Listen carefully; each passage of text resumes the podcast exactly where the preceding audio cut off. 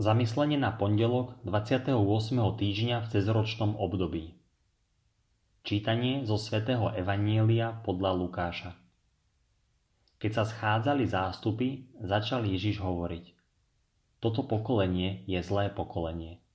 Žiada znamenie, ale znamenie nedostane, iba ak znamenie Jonášovo.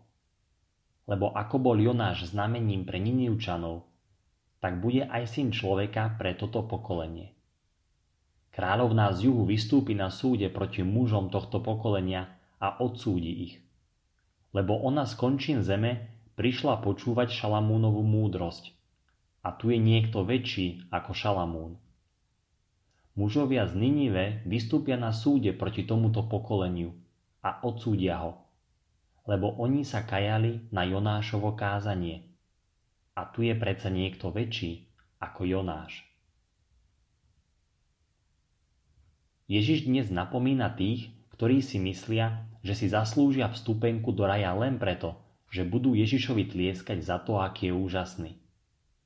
Kristus zaplatil cenu našej spásy bez toho, že by niekoho vylúčil. Napriek tomu je však potrebné dodržať určité podmienky. A medzi ne patrí aj to, aby sme sa netvárili, že Kristus urobí všetku prácu za nás, zatiaľ čo my nemusíme urobiť vôbec nič. Myslieť si to by bolo nielen hlúposťou, ale doslova aroganciou. Preto pán používa slovo zlý. Toto pokolenie je zlé pokolenie. Žiada znamenie, ale znamenie nedostane, iba ak znamenie Jonášovo. Nazýva ich zlými, pretože chcú najprv vidieť jeho veľkolepé zázraky, aby následne mohli vyjadriť svoje prípadné blahosklonné prijatie. Ježiš na to nepristúpil ani pred svojimi nazareckými krajanmi, ktorí si ho chceli vychutnať ako pohodlne usadení diváci v divadle. To však nie je možné. Pán ponúka spásu, ale len tým, ktorí sa mu podriadujú prostredníctvom poslušnosti zrodenej z viery, ktorá je trpezlivá a plná dôvery. Túto totálnu vieru, ktorú sám Boh zasadil do nášho vnútra ako semeno milosti, žiada od nás Boh.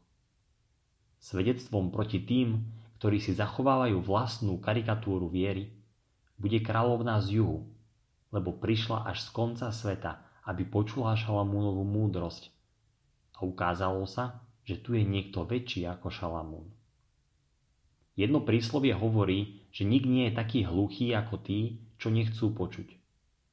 Kristus odsúdený na smrť po troch dňoch vstal z mŕtvych a ponúka spásu tomu, kto uverí. Príjmajme ho s hlbokou vierou a láskou.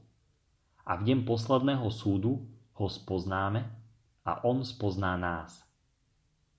Don Alberion, boží služobník, hovoril Boh neplýtva svetlom. Rozsvecuje lampy podľa potreby, ale vždy včas. Priatelia, prajem vám požehnaný deň.